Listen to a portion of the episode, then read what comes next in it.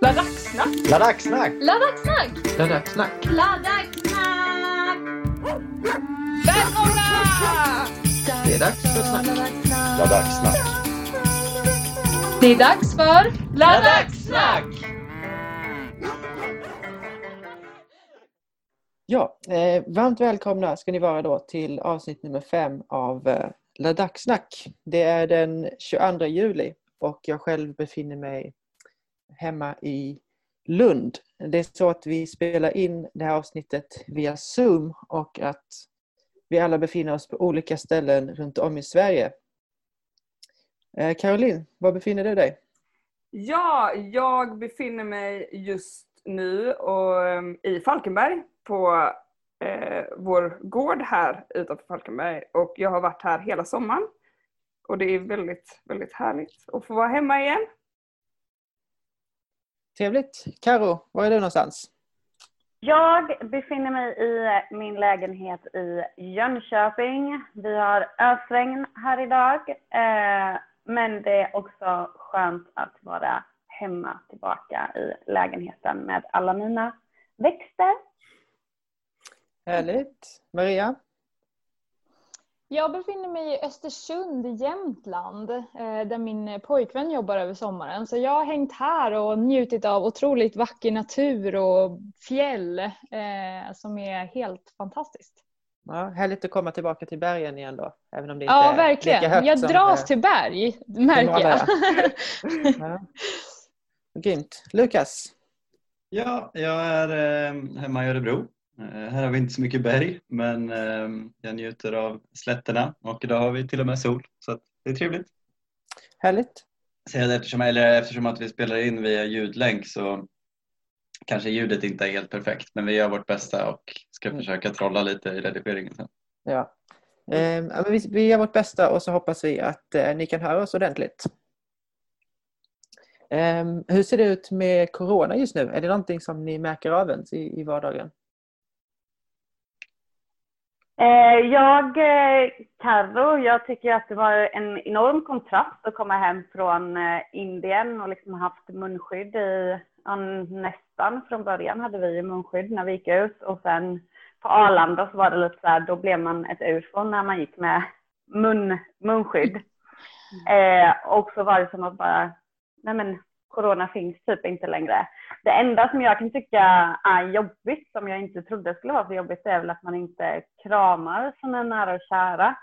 Eh, och det saknar jag otroligt mycket. Så att skaka i hand med liksom, eh, bekanta och sånt där, det ser jag inget, det tycker jag inte alls har varit ett problem. Men just det här, ja men nu när man kom hem och inte har träffat folk på ett halvår, man vill ju bara krama folk. Och eh, det gör man inte på samma sätt. Så, men annars så upplever inte jag en... Jag, jag upplever nog en för liten kon- corona eh, rädsla här i Sverige och speciellt då när man kommer från Indien. Mm. Verkligen. Men jag märker också det att eh, när jag kom hem att jag var ju väldigt försiktig jämfört med eh, mina vänner då som kanske, alltså det kändes som att vi, vi hade en helt annan take på corona än vad mina vänner i Sverige hade. Eftersom det var väldigt chill. Ehm, och det blir ju lite svårt när man har lite olik inställning till hur man ska hantera det. Verkligen. Jag tycker nästan att man glömmer bort corona här hemma i Sverige. För att mycket känns som vanligt. Liksom. Det är Mm. visst att man ser lite extra skyltar här och var att man ska hålla avstånd. Men, men det är så sjuk kontrast mot Indien där det var så uppstyrt allting. Ja, men med lockdown och det var lag på att ha munskydd och poliser som såg till att man hade avstånd emellan sig. Och så kommer man hem till Sverige och det är eget ansvar. Att det blir verkligen Eh, ja, nej, superkontrast. Svårt att, Mm. svårt att ja, hålla reda på. Men det är som du säger, man glömmer nästan bort det. I Indien blev man liksom påmind så snart man gick utanför dörren så var det ju liksom kontroller och folk som sa åt Mm. en och så vidare och så vidare.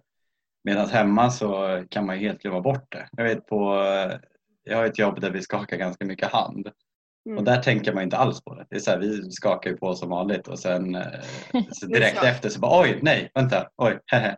Kör inte armbågen. Jag tycker Fem det. gånger om dagen. Jag gillar armbågen. Man bara, Ja, jag med. Undrar om Ja. den kommer leva kvar, armbågen. Ja. Liksom, som Men det är också- Ja, eh, fist bump eller något. det är det som är så kul att alla bara "Hö, hö, hö, ska man göra armbågen eller? Ja. Alltid när man ska kommentera det. "Hö, Brony times, armbågen. Hela svenskar. Coronahälsning. Ja, men det, var, det jag Mm. tycker också är sjukt var ju när vi var i Ladakh då och så var det ju bara ja, men max två personer i varje affär och sånt. Men när man går in på ICA här så är det ju fullproppat med människor. ja, och folk, verkligen. nej, men ja, ja, det är helt sinnessjukt ändå. Jag gör ju typ all Och- handling nu så att mina föräldrar slipper eh, liksom åka in och vara i stora folkmassor liksom, i affärer och sånt. Men eh, alltså det är sjukt att alla bara springer runder på Ja. ICA. Ja, att, och att det inte finns liksom handsprit eller liksom tvätta händerna på det sättet. Utan det är bara, ja men här har du din korg som du kan ta i som tusen andra har tagit i idag. Mm. Ja. Ja. Jag känner verkligen igen det där med att eh, det, man har olika, man har ett helt annat perspektiv än sina vänner. Liksom. Att, att man var väldigt försiktig i början och så undrade vissa vad- liksom, vad håller du på med? Och då ska vi sitta på altanen. Liksom. Varför, varför kan, alltså, Mm. Typ, jag, hade, jag har en kompis som jobbar i hemtjänsten till exempel så jag ville inte att han skulle komma in i huset och han tyckte jag var helt knäpp. Liksom. Att, Mm. vadå, det är väl ingen Mm. fara. Liksom. Mm. Ehm, Men det är också intressant nu för nu är det ju fler som semestrar i Sverige och man märker ju Mm. också att det blir ju supercrowded på alla liksom, semesterorter. Så det är också så här, ja det är intressant. Det blir liksom åt motsatt håll lite. Det här med att man ska hålla distans men så samlas så mycket människor på ja, men, eh, semesterorter, campingar, eh, fina platser. Alltså så här, Mm. ja det ja. Det är bra att bo någonstans fullt nu. ja, verkligen. Som Örebro då eller? Nej. Ah. Jaha, men eh, ska vi backa bandet lite då? Ehm, för det är ju så att när corona bröt ut på allvar så befann vi oss inte i Sverige utan vi befann oss uppe i Himalaya på 3500 meters höjd i norra Indien. Eh, om vi ska ta oss igenom den resan, hur, eh, hur började det hela? På en eh, marknad i Kina. Jag tänker då med vår, vår egen resa. Vår egen corona... jag, hade ju, jag kom ju lite senare ner. Ja, just Ehm, det. Så jag flög ju liksom Sverige, Indien när det precis hade börjat kan man ju säga. Mm. Första, Alltså bö- börjat med att länder stängde ner. Mm. Ja precis, det hade börjat och jag kände väl lite så här, lite naivt så att ja, men det är väl bäst jag kommer iväg nu innan de stänger ner snarare än jag kanske inte borde åka. Ja. Eh, Men där märktes det väldigt tydligt att Indien tog det på ett stort allvar från början. Eh, Mm. Jag tror att jag tog tempen, de har ju sån här laser eh, temperaturmätare som de skjuter den i pannan med på flygplatsen. Jag tror sju gånger mellan Arlanda och eh, Le, Ladakh. Då. Men Så var, tog inte du typ det sista flyget innan de stängde gränserna in till Indien? Du var Jo. ju precis på eh, gränsen Ja. så det var ju bra dåligt så här i efterhand. Det var ju, Ja. jag, ja, för jag hann ju var det- vara i, i Ja. Le, vad var det, två dagar, tre dagar? Mm. innan lockdown började sen. Ja. Så jag vet inte, hade ni märkt av det någonting innan det? Liksom? För det? Jag tyckte att i min upplevelse så gick det väldigt fort sen. Eh, vi landade i Ladakh i början på februari och då eh, var det ju mer att man så här, pratade om corona men att det inte kom. Det var ju inga Mm. restriktioner eller liknande.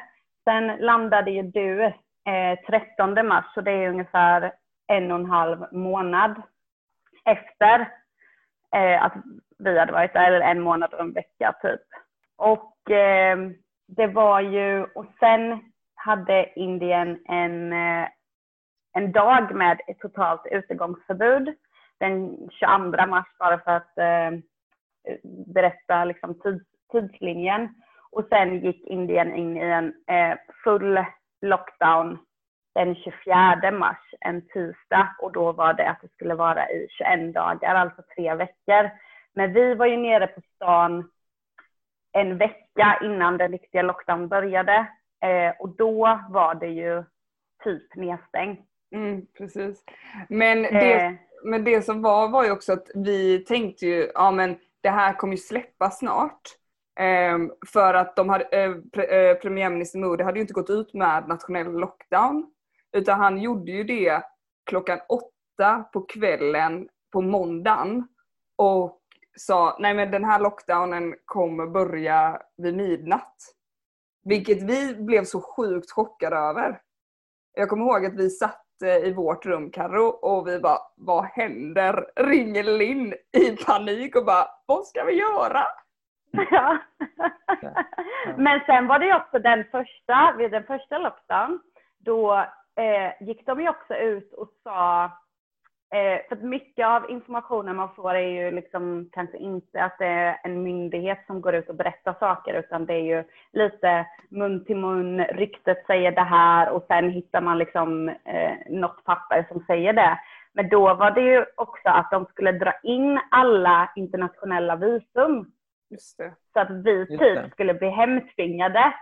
Och vi bara nej, vi vill inte, vi vill stanna kvar, de kan inte göra någonting. Vi, är liksom, vi vill ju inte åka hem härifrån. Och sen visade det sig det inte vara sant. Och sen blev ju situationen en helt annan. Men För jag, efter de här tre veckorna då, eh, då förlängdes ju lockdown ytterligare Mm. två veckor. Och sen ytterligare två veckor igen. Och sen var det liksom lite olika typer av restriktioner. Det var väldigt otydligt vad man fick och inte fick göra. Så det var ju fortfarande lockdown men att man kunde gå ner till affär, liksom affären och handla. inte i stora grupper. Och vi har ju varit i väldigt god kontakt med både svenska ambassaden i Indien som har eh, varit helt fantastiska. Eh, Mm. Sverige har ju i princip försökt få hem oss sen mitten på april mm. typ. Efter Men- kanske fem veckor i lockdown eller någonting. För vi snackade väldigt mycket om det. Eh, vi bara, men vi klarar de här tre första veckorna. Ehm, men sen om det förlängs så vill vi åka hem. Det var, det var ju snacket som gick bland oss tjejer i alla fall. Men problemet var ju att vi kunde inte komma därifrån för de hade ju stängt ner allting. Alltså flygen Mm. gick ju inte inrikes alls. Så eh, vi Nej, hade... vi hade ju noll kontroll egentligen. Vi Nej. kunde ju inte välja. Vi trodde, eller det var det som var så kul att vi bara, nej men då åker vi hem. Ja. Och så bara, fast vi har ju inget val whatsoever egentligen. Det var bara att följa, följa liksom landets eh, regler och ja. ja. Men det var ju ett återkommande tema det där att de där reglerna var inte alltid så tydliga. Nej, det kunde vara verkligen. svårt att veta vad det egentligen var som gällde. Det var ganska luddiga ramar och vissa sa det ena och, och andra sa det andra. Och, Ja.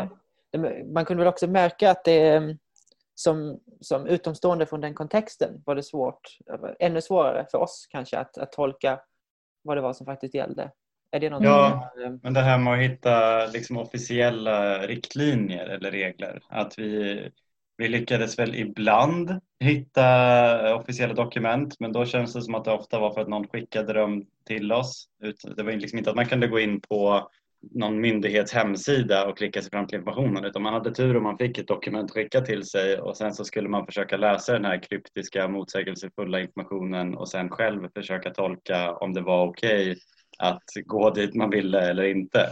Mm. Det känns som att det var en extrem kontrast till annars väldigt tydliga svenska eh, riktlinjesamhället. Ja, nej men verkligen. Och att eh, man märkte också att folk där tolkade dem lite olika också. Man kunde fråga någon och de var så superchill. Nej men det är lugnt, ni kan gå Mm. liksom hur ni känner. Och sen frågar man någon annan och då var det väldigt så här, nja, håller hemma liksom. Att det blev Mm. väldigt så eh, förvirrande. Sen har ju vi fått svara på väldigt mycket frågor kring liksom, ja, men Sverige har ju stått ut i sin coronastrategi och liksom, ja, men hur är det i Sverige och att det har varit Ja. väldigt mycket mer döda liksom, i förhållande till Indien som är ett så gigantiskt land så har vi legat, inte längre men i början så hade ju Sverige liksom fler antal döda. Men det tyckte jag också var en sån stor skillnad att i ett land som Sverige så funkar det ju att ha rekommendationer, liksom att eh, Folkhälsomyndigheten går ut med rekommendationer och kan eh, sätta den typen av eh, regelverk eh, och att folk liksom lyssnar på det. Men det upplevde jag som en väldigt stor skillnad till Indien där det var att det ändå var liksom full lockdown. Du får inte köra bil. Mm. Men då körde ju folk bil på vägar där de visste att det inte fanns en polis eller åkte tidigare för att inte mm. hamna i polischeckpointen. Mm. Mm. Eh, och det blir också en väldigt stor kontrast till liksom hur man förhåller sig till lagar och regler. Verkligen. Vi fastnade ju också i en checkpoint när vi skulle gå ner till er på Leho. Mm. Eh, och det var en polis som stannade oss där och tyckte att vi skulle inte alls vara ute och vandra och att vi kunde hamna i fängelse om vi inte följde reglerna. Så det är väldigt... Gå med 20 meters eh, mellanrum. Ja, ah, just det. Ja. det är väldigt intressant liksom. Kontrasten Sverige versus eh, Indien. Ja, jag tycker att det var intressant också för jag tycker att det man hör i Sverige om vad andra länder tycker om Sverige så är det liksom mycket nyheter om att säga, ja, men Sverige sticker ut, alla tycker att Sverige är sämst, svenskar får inte åka någonstans, alla de här bitarna.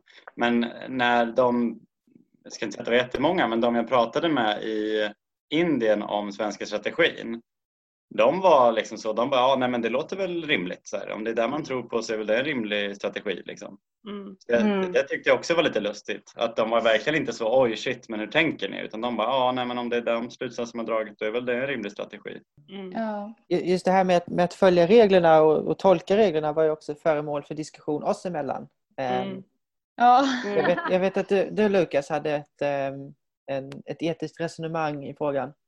Nej, men det grundades väl mycket i att vi som besökare eller som vita västerlänningar om man så vill skulle nog kunna komma undan med att bryta väldigt mycket mot reglerna. Eh, och vi skulle nog inte ha några problem att kanske tänja lite på dem och kanske gå lite mer runt än vad eh, den lokala befolkningen skulle kunna göra. Så det var väl det vi pratade mycket om också. Att så här, vi skulle säkert kunna, men är det försvarbart att göra alla de här grejerna bara för att vi kan som eh, besökare så att säga? Men det var ju... där upplevde jag nog att det inte riktigt var på det sättet. För att det var ju också, eftersom det inte var några besökare i Ladakh, så, så fort vi var utomhus så såg ju folk att vi var besökare. Så att vi fick alltid fråga så här, var bor ni, vad gör ni här, eh, hur har ni Hur länge har ni varit här? Ja, verkligen. Så här, bara, vi har varit här länge, vi ja. inte corona liksom. Eh, så att eh, på det sättet, sen så är det såklart i, liksom, om man skulle hamna i svårare situationer att det kan ju vara en skillnad men just liksom på gatan så tror jag snarare att det var till våran nackdel för att det var så tydligt att vi var där eh, som besökare och inte lokalbefolkning. För att till exempel då när vi blev stannade av polisen så såg vi ju andra som var ute och gick och kanske skulle liksom gå och handla. Och mm. där upplevde inte jag att de blev stannade på samma sätt. Nej, jag håller med. Jag tror absolut att vi blev stoppade mer och fick prata mer med olika officiella personer. Men jag tror att utfallet från de konversationerna var till vår fördel. Det är väl mer där jag menar. Att jag tror mm. absolut att vi blev mm. liksom utpekade som, ja för att vi stack ut så, men jag tror att vi men jag tror också eh, våra organisationer eh, som vi snackade om innan, det är de här kryptiska eh, dokumenten, att för, kunna förstå vad det är för slags regler och restriktioner. Eh, mm. Våra organisationer tolkade ju lite det på olika sätt. Så mm. vår handledare tolkade nej men det är klart att ni kan liksom gå ut och ha det gött. Nej inte ha det gött men liksom gå ut och eh, om, ni, ja, men om ni är försiktiga ja. liksom. Medan er handledare var lite mer nej men ni får det är liksom lockdown, ni får inte gå ut typ. Så var ja, det lite. Mm. Eh, men och tillbaka till tidslinjen, vad som sen hände då, det var ju att första veckan i juni så började ju inrikesflygen gå igen. Eh, och via våra kontakter på ambassaden så fanns det ju under hela lockdown så fanns det egentligen fåtal flyg från Indien till Europa. Men de åkte ju från södra Indien så att, som sagt vårt problem var ju att vi inte kunde ta, ta oss ifrån Ladakh till södra Indien. Men så första veckan i juni så började flygen gå. Eh, så vi åkte hem den 5 juni. Mm. Eh, eller 4 juni från eh, Ladakh. Och så hade vi en natt i Delhi innan vi kom hem till Sverige. Och eh, vi landade ju två veckor innan vi egentligen skulle ha kommit hem i den originala eh, praktikplanen.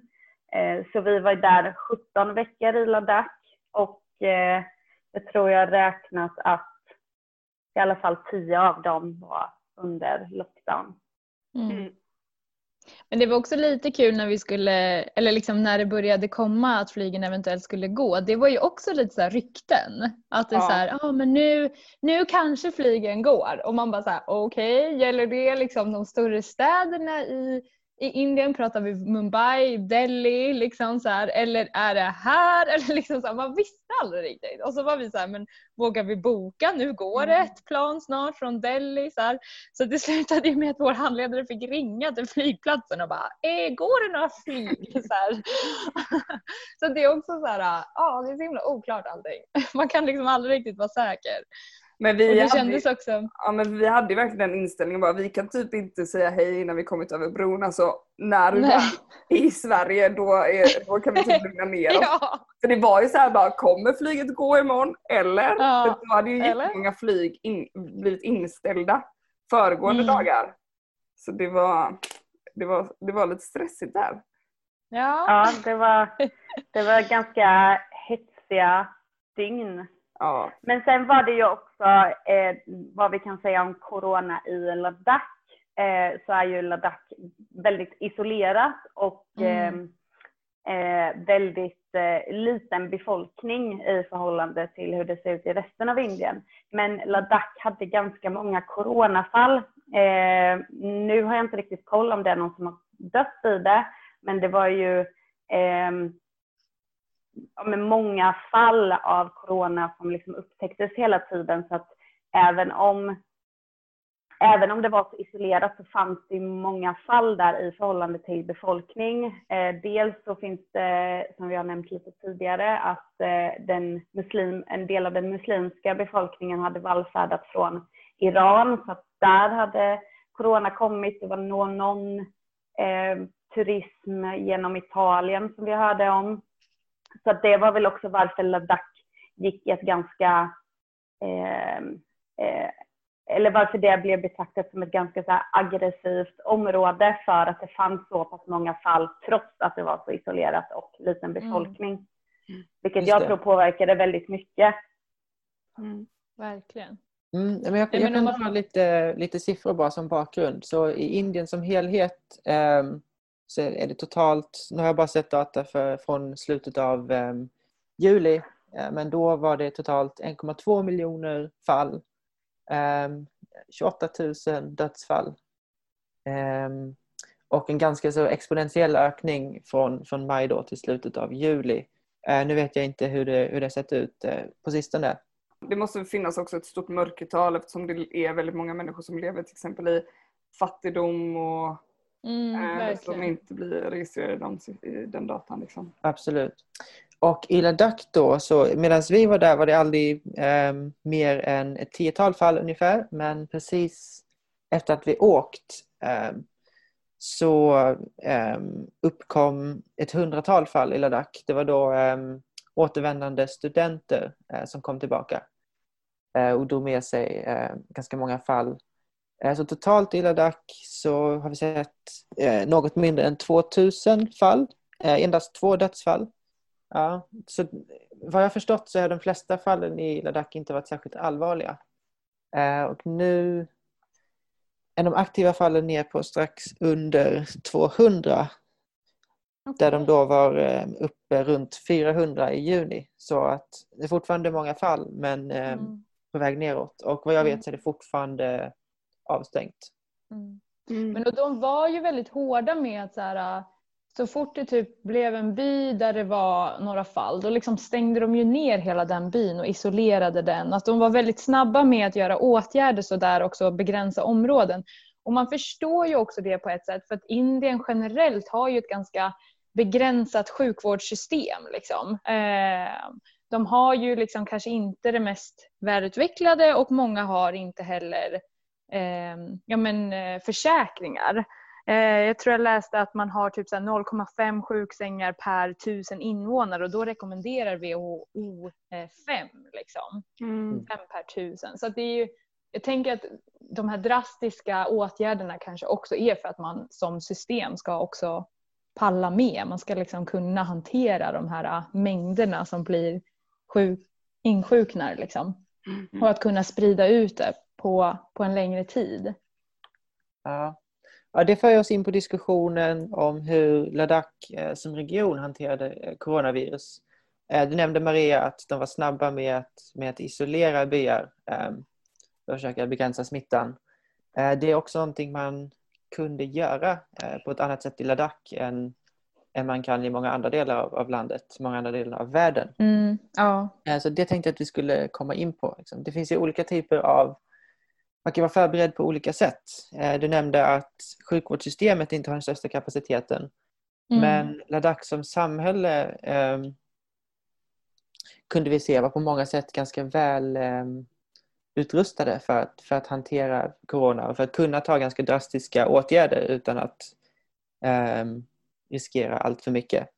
Mm mm. Ja men det som är häftigt är väl också att så här, för lite som jag pratat om tidigare så har ju Ladakh en historik av att vara väldigt självförsörjande. Många jobbar hemma på sina gårdar och åkrar. Eh, och det som var häftigt var ju att se att lite den kulturen blomstrade upp lite igen. Att många åkte hem till sina byar och man tillsammans i den här gemenskapen arbetade med jordbruket och så det var en väldigt så positiv sak med corona. Att det kändes som att man hittade tillbaka lite till den grundkulturen eller vad man ska säga. Och det som blev mest påverkat är ju eh, turismen, självklart. Eftersom det är en stor del av deras ekonomi, eh, speciellt eh, i Le. Och det var ju snack om att många av de typ trekkingföretagen till exempel, eller restaurangerna, var tvungna att gå i konkurs men jag vet inte riktigt hur, hur, det, hur det kommer se ut nu. Det vet väl inte riktigt någon. Men det var ju mycket snack om att många inte skulle klara av sina liksom så här, företag på det sättet. Mm. Det är väl många som har tagit lån för att liksom bygga restauranger och sånt så det har väl kanske också mycket med att göra vad eh, bankerna kommer sätta för krav eh, på mm. eh, återbetalning och sånt. Så att, ja, det är ju det är svårt att veta. Men en grej som jag tyckte var häftig just med liksom lockdown och den typen av isolering, det är ju att eh, men Ladakh kom från vintern där det är väldigt isolerat och det är inte mycket folk och det är begränsningar i mat och det. Så att för dem blev det ju på något sätt bara en fortsättning. mer extrem och en fortsättning av isoleringen. Så är, det, är det någonting som Ladakher kan så är det att vara isolerade och det upplevde jag att jag lärde mig. Ja, men jag lärde mig jättemycket av det för att jag menar de Gud, var ju ja. så liksom coola i det och bara ja men det liksom det är så det, det är. Så det är. Vi, mm. det, det, det anpass, anpassar oss och jag upplevde nästan att eh, människorna där tyckte mer synd om oss än eh, om sig själva. Eh, mm man ska inte tycka synd om någon på det sättet, men att så här, ja, ni är fast här och man, det var ju de också liksom, men de tog det med en väldigt eh, häftig eh, ro tyckte jag. Mm. Ja. Mm. Medan vi sprang och bunkrade alla chocolate chip cookies för att överleva lockdown. vi hade chocolate chip prövning. Vilka är de bästa i? Även de som har gått ut i datum. Det är, ja, ja, ja. Också popcorn. Bara, vi måste typ köpa på oss asmycket popcorn som vi har. När mm. våran butik, popcornbutik som hade så här lösa kärnor stängde, då det var det var tufft. Nej jag skojar. Men det var, det får vi väl säga att det var tufft. För att gå tillbaka till frågan om hur Ladakh som region eh, hanterade situationen så tyckte jag att det var ganska intressant hur eh, ska man säga, hur geografin spelade in. Ehm, för det var, nu får ni rätta mig om jag minns fel här, men det fanns en period ehm, där det var liksom det var inte så strikt lockdown och man kunde fortfarande åka till eh, byar som sen stängde ner. Då var det istället liksom den personen som bestämde i byn som bestämde huruvida man skulle släppa in folk eller inte. Just det. Och, och då väldigt tidigt så var det också så att de här, vad ska man kalla byöverhuvuden var väldigt tydliga med att nej, vi ska inte släppa in någon. Och då handlade det inte bara om liksom utländska turister utan då skulle de inte släppa in någon som inte hörde till deras by. Um, Och det är ju möjligt eftersom att det finns liksom en väg till varje by och det är ganska lätt att spärra av en väg. Eh, Mm. om man jämför med hur en smitta utvecklas i till exempel Stockholm liksom, där man bara kan gå några meter och så har man smittat en helt ny bubbla. Liksom. Mm. Ehm, Så det gör väl att det blir på något sätt lättare att stoppa spridningen när bara en person kan säga att så här, nej men våran by på 60-70 personer ska inte träffa någon annan person nu några Mm. månader. Det, Mm. det är ju väldigt annorlunda mot eh, hur det ser ut på många andra delar. Ja. Ja, typ hela resten av världen känns det ju ganska, ganska svårt. Mm. Ja. Eh, någonting som kommer slå senare som jag tror är liksom mer allvarligt än vad man kanske tänker det är ju just det här att skolorna var ju typ det första som stängde och det sista som kommer öppna. Och det tror jag kommer ge en väldigt negativ effekt på ja, men, både Ladakh, för att Ladakh, de har, de har vinterlov för att, de, för att det är så kallt då. Så att deras termin började ju typ andra mars eller någonting. Mm. Och sen stängde skolan efter två veckor och så har skolorna liksom inte öppnat sedan dess. Så att många barn, eh, och de har ju försökt köra liksom distansundervisning men det finns ju, eh, som vi lite tidigare har nämnt, liksom ett problem i utbildningssystemet. Så det tror jag kommer ge stora konsekvenser eh, både i Indien och Ladakh i framtiden. Och Vilket Mm. jag tror då i kontrast att att det är en del varför jag tycker att Sveriges strategi är, eh, är bättre ur det hänseendet att inte stänga skolorna. Det är en, det är en väldigt stor skillnad mellan de som har tillgång till den här distansundervisningen också. Även om den är betydligt sämre i kvalitet än den vanliga undervisningen som bedrivs i skolor så är det ändå en bra, eh, bra att man kan liksom fortsätta med någon slags undervisning. Men den här kommer ju bara tillhanda de familjer som har tillgång till internet och till, eh, jag menar vissa eh, områden och regioner har ju stora delar av befolkningen som inte ens har helt, eh, vad säger man, pålitlig el. Alltså det är, Mm. det är inte alla som får del av den här undervisningen, det är långt ifrån alla. Och då, blir, då ökar ju det de klyftorna också. Så att, Ja, och Mm. väldigt begränsad, begränsad eh, internetuppkoppling också. Mm. Att så här, många delar, där är det ju liksom ingen mottagning alls egentligen. Så att, Mm. Och då är det ju många kanske som kommer från byarna, eh, som vi sa förut också, och åker liksom in till det för att gå till skolan. Och de åker ju säkert tillbaka till sina byar under lockdown och då har de kanske inte alls tillgång, eh, precis som Lukas säger, varken till el eller till internet. Liksom.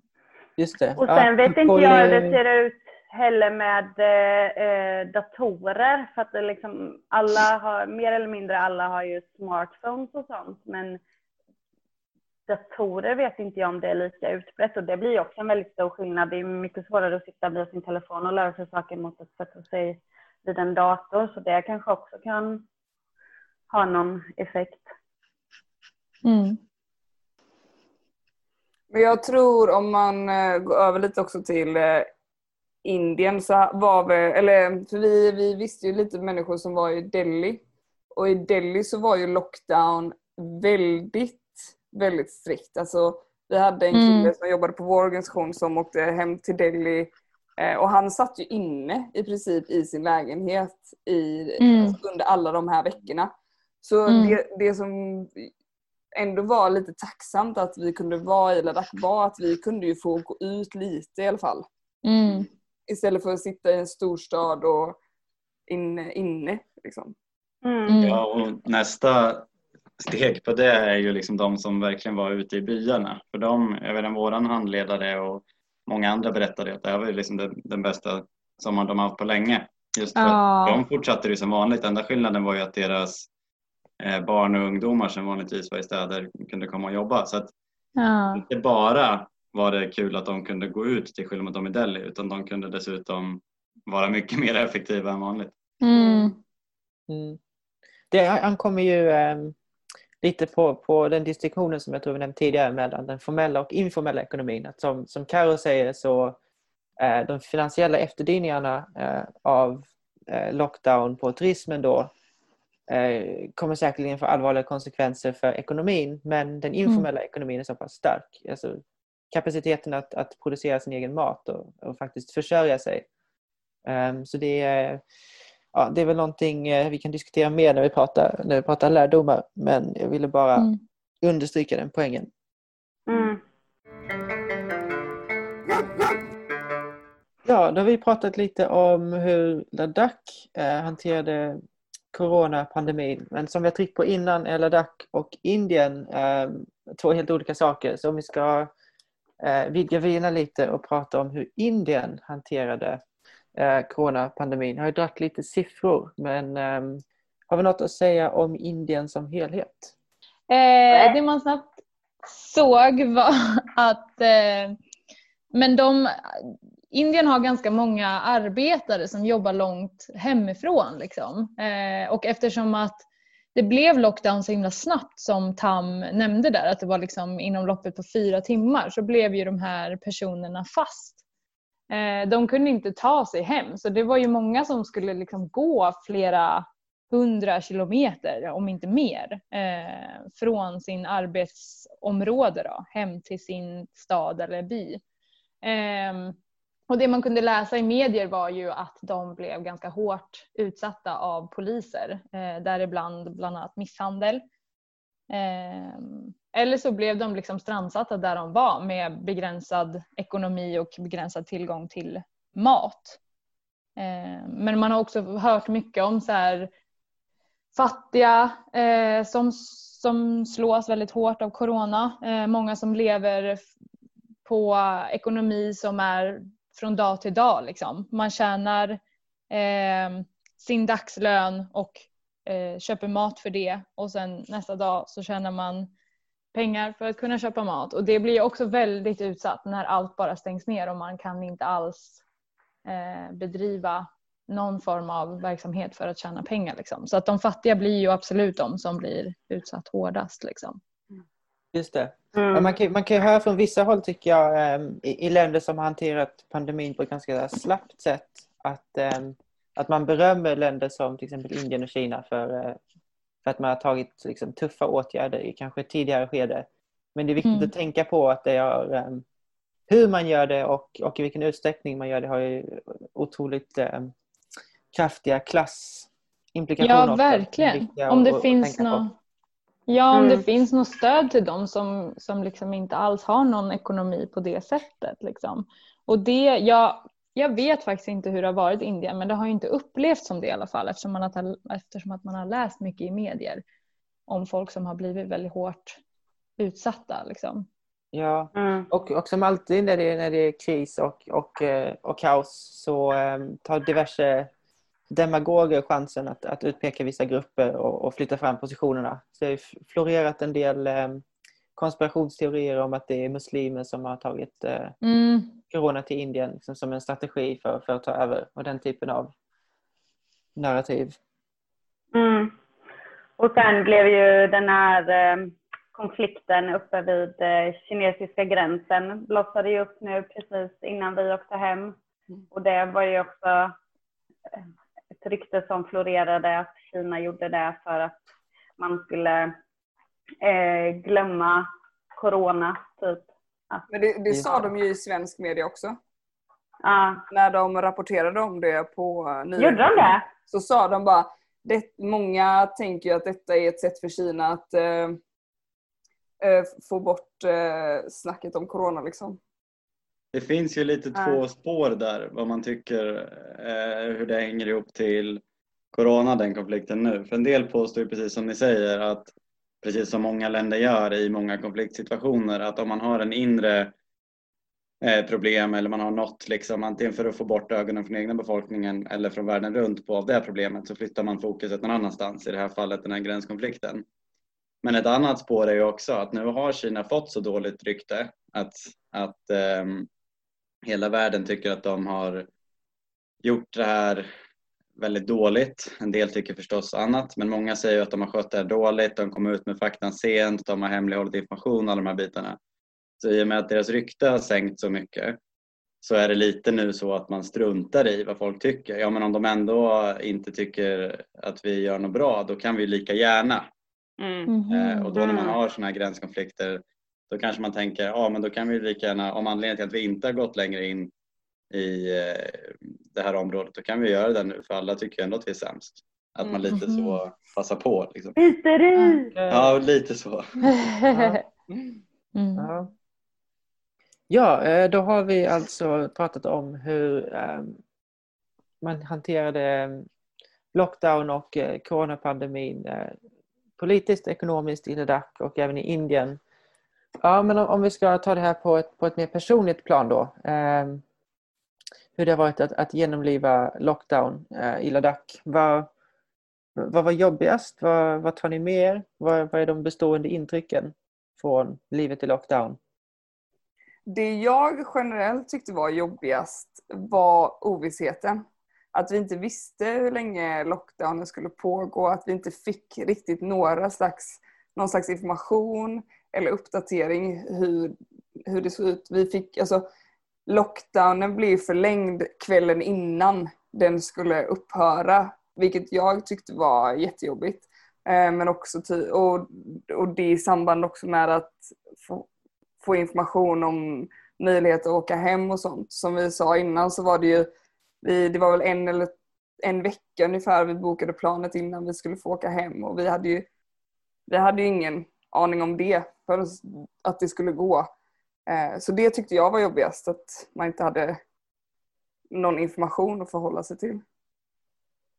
Ja men verkligen, jag håller med. Eh, och dagarna blev ju ganska enformiga alltså eftersom att man liksom mest man såg eh, samma saker egentligen hela tiden för man var på samma plats hela tiden. Men det jag tar med mig är när man är i en sån ganska ja, men extrem situation vad rutiner gör mycket. Eh, för vi hade ju där vi bodde speciella matrutiner så att vi åt liksom frukost nio och sen var det lunch vid ett och så var det middag vid åtta och det hjälpte så mycket att i Mm. jobbiga situationer hålla rutiner och liksom ha ganska tydliga ramar för då har man någonting att alltså ändå hänga upp dagen på. För att om det bara är jag tror att jag hade tyckt att det var jobbigare om man inte hade haft någon struktur alls. Mm. Mm. Precis. Jag håller med eh, Caroline mycket om att det här med ovissheten var väldigt jobbig. Både att liksom ta sig hem, man ville gärna komma till Sverige där man har liksom nära och kära man oroar sig för och så vidare. Men också ovissheten i vardagen. Det var ju några, det var ett par veckor där utan grönsaker och så som jag tror att vi har varit inne på tidigare Mm. podden. Eh, som var jättejobbigt att bara så inte veta om man ska liksom få i sig näring och sådär. Men sen ska det väl också tilläggas att vi var ju mycket liksom, vår oro var ju för hur vi skulle komma hem och så. Och det är ju alla som bor där, de är ju fortfarande liksom från och till i olika lockdown situationer. Så att vi kom ju undan ganska lindrigt i våran upplevelse. Mm. Ehm, och det får en väl också att känna en ganska stor tacksamhet att som svensk kunna få hjälp och stöd i att ta sig hem och Mm. väl hemma kunna ha ett väldigt fritt liv i jämförelse. Alltså här är det ju inga konstigheter att ta en lång promenad eller gå upp på stan. Ehm, Så man blir ganska tacksam över att man kunna göra det. Och det hänger ju ihop mycket med att Sverige har liksom kapacitet att ta hand om sina sjuka. Mm. Man behöver inte oroa sig för att folk ska bli sjuka till samma grad som man kanske behöver i ett samhälle där sjukvården inte hinner med så många sjuka. Så jag har en stor tacksamhet till att man har det ganska lätt. Ja. Mm. Och också en tacksamhet eh, i och med det här med ovissheten, vi pratade mycket med varandra. Men också jag vill ge en stor shout-out till Framtidsjorden och framförallt Linn som var Mm. liksom, som kunde svara på allt. down. Ja, Ja. Alltså, som kunde Verkligen. liksom, ja men vi kan snacka om en timme om ni vill bara bolla lite hur ni känner och det, det uppskattade jag, den nära kontakten som vi kunde ha och liksom verkligen kunna berätta hur vi kände. Eh, och att Mm. hon var som, eller hela Mm. organisationen, men att hon var en jättestöttepelare för oss. Ja. Mm. Det är jätteshout. Ja, och alla våra andra medpraktikanter som har suttit i lockdown i Ecuador. Eh, vi har Vasilisa som har suttit ensam i Colombia. Vi har två i Argentina som fick åka hem ganska tidigt eh, som var traumatiskt. Vi har två stycken som har varit i södra Indien och liksom det stödet och den typen av kontakt som vi ändå har kunnat ha alla vi, fast vi har varit i olika situationer, så har det tyckte jag var väldigt viktigt att ha det, ha det stödet av varandra. Mm. Verkligen. Verkligen. Ja, där har vi nog Ja. skickat tack till större delen av vår lys- lyssnarkrets. ja. ja. eh, men för mig var det också, jag tyckte nog eh, det med maten var jobbigare än vad jag trodde. Att Mm. just det här känslan av att sakna färska grönsaker. Jag trodde, ja men eh, naivt levt i Sverige, har alltid tillgång till färska grönsaker även om det inte kommer från Sverige. Att sakna färska grönsaker hade jag en idé om att det var inte möjligt. Men liksom de här, det har vi väl också pratat om, att så här, de här gurkskivorna när vi fick en tomat, alltså lukten, Mm. smaken, konsistensen, alltså det gjorde så mycket. Så det tyckte jag var liksom jobbigt i isoleringen. Eh, sen tyckte jag att jag lärde mig mycket av människorna i Ladakh, liksom i eh, livsstilen, att man liksom men varvade ner på ett an- annat sätt. Och jag tyckte också att det var skönare att göra det i Ladakh när man inte har så mycket liksom annat att göra. För hade jag varit hemma då hade man dragit igång projekt, man hade eh, hittat på det här och liksom fyllt upp sina dagar. Men här blev det mer att man tvingades att gå ner i varv och så här, ja, men du kan sitta och sticka och lyssna på en ljudbok hela dagen. Du kan ligga i sängen och kolla igenom en serie. Du kan sitta och klappa valpar i två timmar. Alltså att man inte hade, Mm. liksom att, att det tar en halv dag att tvätta. Det är lite nice för att då går det en, en halv dag på det. Mm. Mm. Eh, och, och sen tror jag också så här i efterhand att det var ju bra att inte vi visste att vi skulle vara isolerade när vi fick det här i mitten på mars. Ni ska sitta så här till, till början på juni. Då tror jag att vi hade blivit knäckta.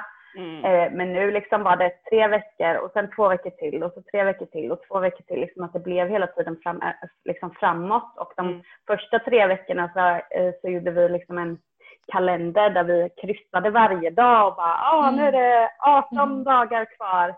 Och sen i slutet så räknade vi inte ens veckor längre. Att, för mig var det nog mycket jobbigare de här första tre veckorna när man liksom hade något naivt hopp om att det skulle bli som vanligt efter. Men sen efter ett tag så var det liksom så här, ja men det är så här det är nu.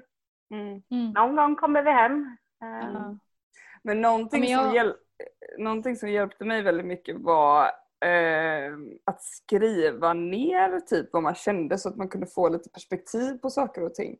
För som sagt, vi bodde ju väldigt nära på varandra och det gick ju jättebra men också bara för att kunna få ut sina känslor på ett, alltså typ på ett konkret sätt så tyckte jag eh, självreflektionen genom att skriva var, hjälpte mig jättemycket att kunna hantera liksom, lockdown och ovissheten. Mm. Verkligen.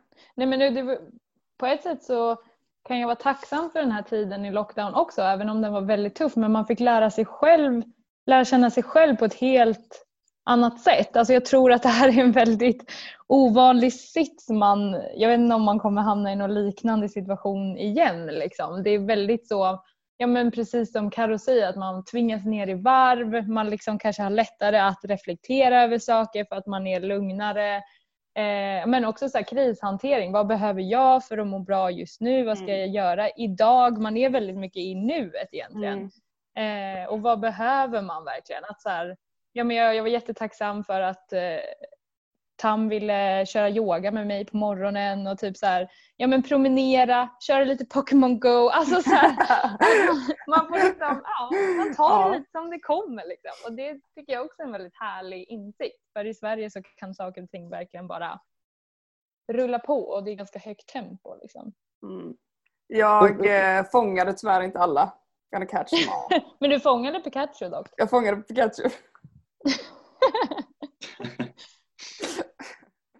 Kan vi lista Ja, alla Pokémon du har fångat nu?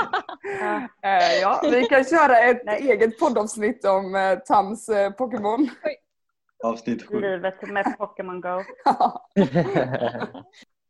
Eh, Upplever ni att ni har andra perspektiv eller eh, har dragit fler lärdomar än eh, svenska vänner och familj som ni har pratat med? 100 procent. Ja. Mm. Jätte, jättemycket mer. Ja, men just det, det var det jag ville säga. Att så här, men folk frågar liksom, ja, men hur jobbigt var det och eh, hade du gjort det igen? Och så här, hade jag vetat hur det skulle bli så hade jag aldrig åkt.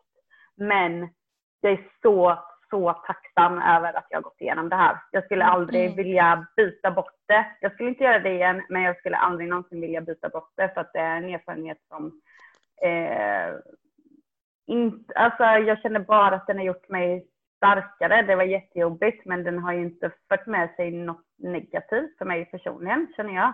Mm. Eh, Nej, Och ja, det är liksom en- hemma i, ja. Nej, förlåt, kör på. nej men bara så här hemma i Sverige så har man ju inte haft liksom samma typ av, ja men det är folk som jobbar hemma, kanske lite permitteringar, liksom i typ värsta fall och såklart om någon i ens närhet har blivit sjuk eh, och till och med dött, det är ju fruktansvärt men det har ju inte varit samma påverkan i vardagen alls. Så att jag känner inte att det liksom samma typ av utvecklingskurva har funnits här mer eller mindre. Mm. Jag tycker att ehm, en sak som jag har irriterat mig lite på sen jag kommit hem men också när man läste nyheter och sociala medier när man var iväg, alltså från Sverige. Det är att svenskar har så himla nära till att irritera sig på myndigheter eller officiella eh, ja, nej, men till myndigheter.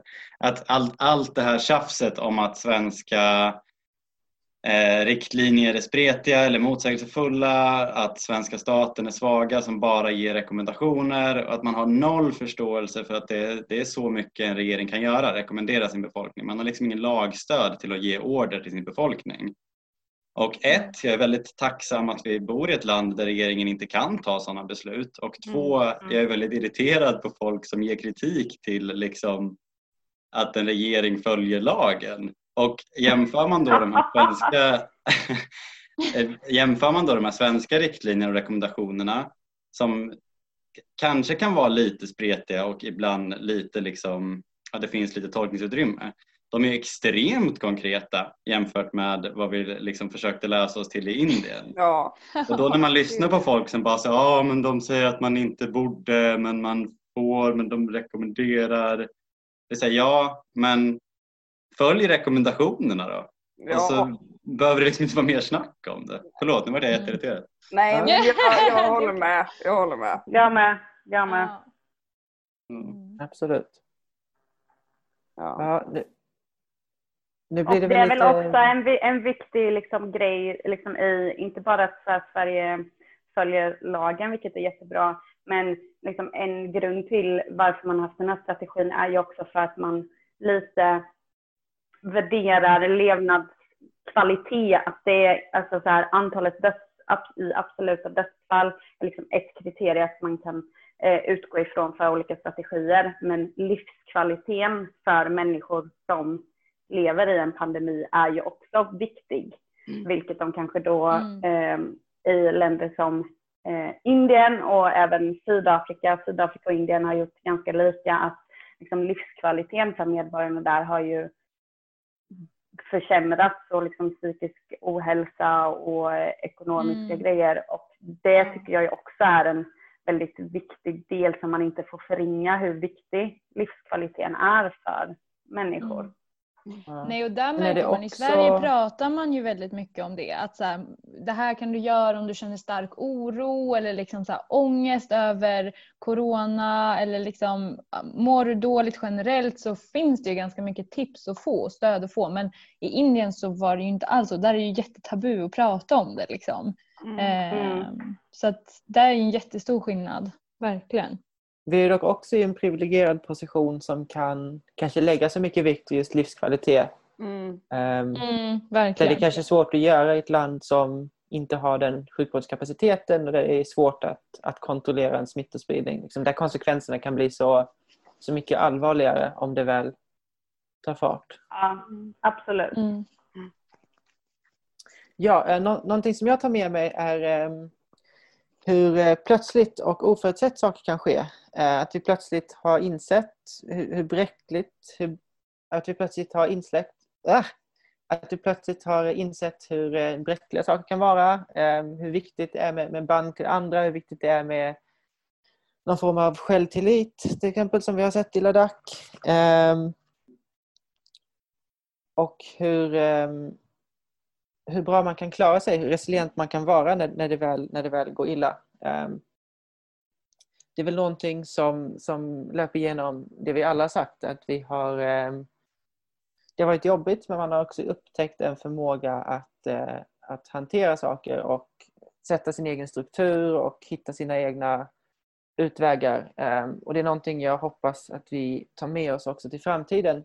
Inte bara vi utan som samhälle i övrigt. Att det inte bara är en engångsföreteelse utan att vi tar med oss de här insikterna om Ehm, hur plötsligt det kan gå, hur bräckligt det faktiskt är. Ehm, hur viktigt det är att vi tar hand om varandra eh, när vi nu går, emot en kaotisk framtid.